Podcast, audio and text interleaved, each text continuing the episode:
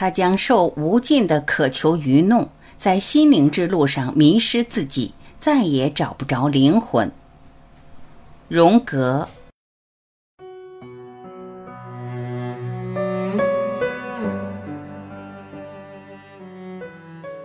卡尔·荣格，一八七五至一九六一，瑞士心理学家。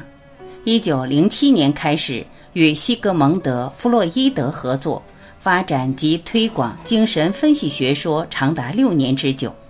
之后与弗洛伊德理念不合，分道扬镳，创立了荣格人格分析心理学理论，提出情节的概念，把人格分为内倾和外倾两种。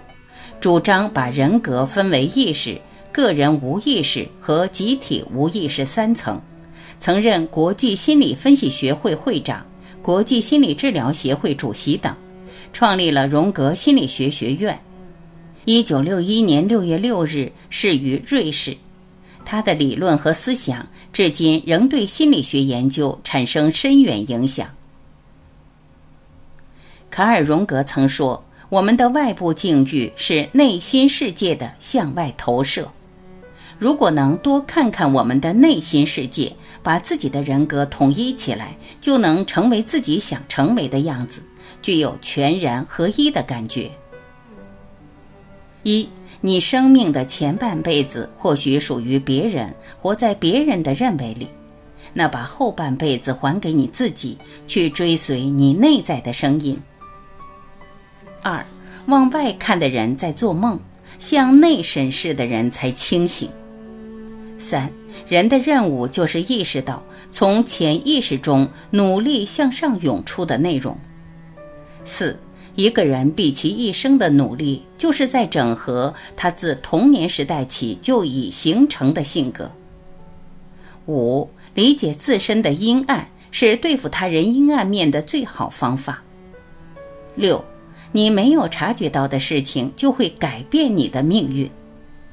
七，人类对自己的了解宛如暗夜行路，要了解自己，就需要他人的力量。八，每件促使我们注意到他人的事，都能使我们更好的理解自己。九，你想去找别人来抱怨，而且是那个曾对你做过不公之事的人。那个不理解你的、误解了你的、伤害过你的感情、忽视过你、不认可你，而且污蔑过你的人吗？对了，他还对你做过些什么坏事呢？在这中间，你没有看到你自己的虚荣吗？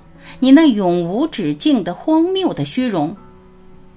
十，你在愤怒中消耗着自己，你用舌头讲话，却伸出一把冷剑，讨论你的复仇之梦。十一，当爱支配一切时，权力就不存在了；当权力主宰一切时，爱就消失了。两者互为对方的影子。十一，我、我们等于完整的我。十三，与其做好人，我宁愿做一个完整的人。十四，由于具有思考的能力，人便得以迈出了动物界。十五。我们看待事物的方式决定着一切，而不是事物本身如何。十六，适用于一切的生活处方并不存在。十七，一个人感觉合脚的鞋，却会夹痛另一个人的脚。十八，没经过激情炼狱的人，从来就没克服过激情。十九，对于普通人来说，一生最重要的功课就是学会接受自己。二十，你越是聪明，你的单纯就越愚笨。最聪明的也是在单纯处最愚笨的。想要拯救自身免于时代精神的聪明，我们不能靠增加自己的聪明，反而要接受那竭力反对着聪明智慧的，也就是单纯。但我们也不能沉湎于单纯，故意让自己变成傻子，而是要成为聪明的傻子。聪明征服世界，单纯却征服灵魂。事情都是相对的，亦是有度的。二十一，思想的动摇，并非是在正确与错误之间左右不定，而是一种理智与非理智之间的徘徊。二十二，在生命中最微不足道但有意义的事物，也比最伟大但无意义的事物更有价值。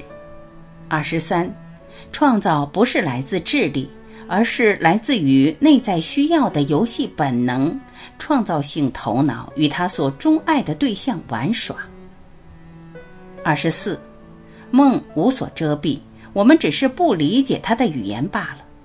梦给我们展示的是未加修饰的自然的真理，梦是无意识心灵自发的和没有扭曲的产物，梦是启迪，是人潜意识在努力使整个心灵更趋于和谐合理。大多数危机都有一个很长的潜伏期，只是意识觉察不到而已。梦能够泄露这一秘密。二十五。你连想改变别人的念头都不要有，要学习像太阳一样，只是发出光和热。每个人接收阳光的反应有所不同，有人觉得刺眼，有人觉得温暖，有人甚至躲开阳光。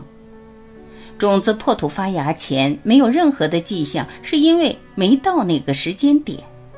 只有自己才是自己的拯救者。二十六。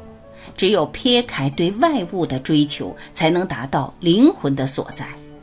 若他找不到灵魂，他将陷入空虚的恐惧，而这恐惧将挥舞长鞭，驱使他绝望、盲目的追求空洞的事实。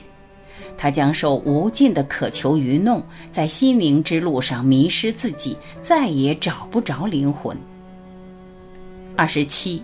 心理治疗的主要目的，并不是使病人进入一种不可能的幸福状态，而是帮助他们树立一种面对苦难哲学式的耐心和坚定。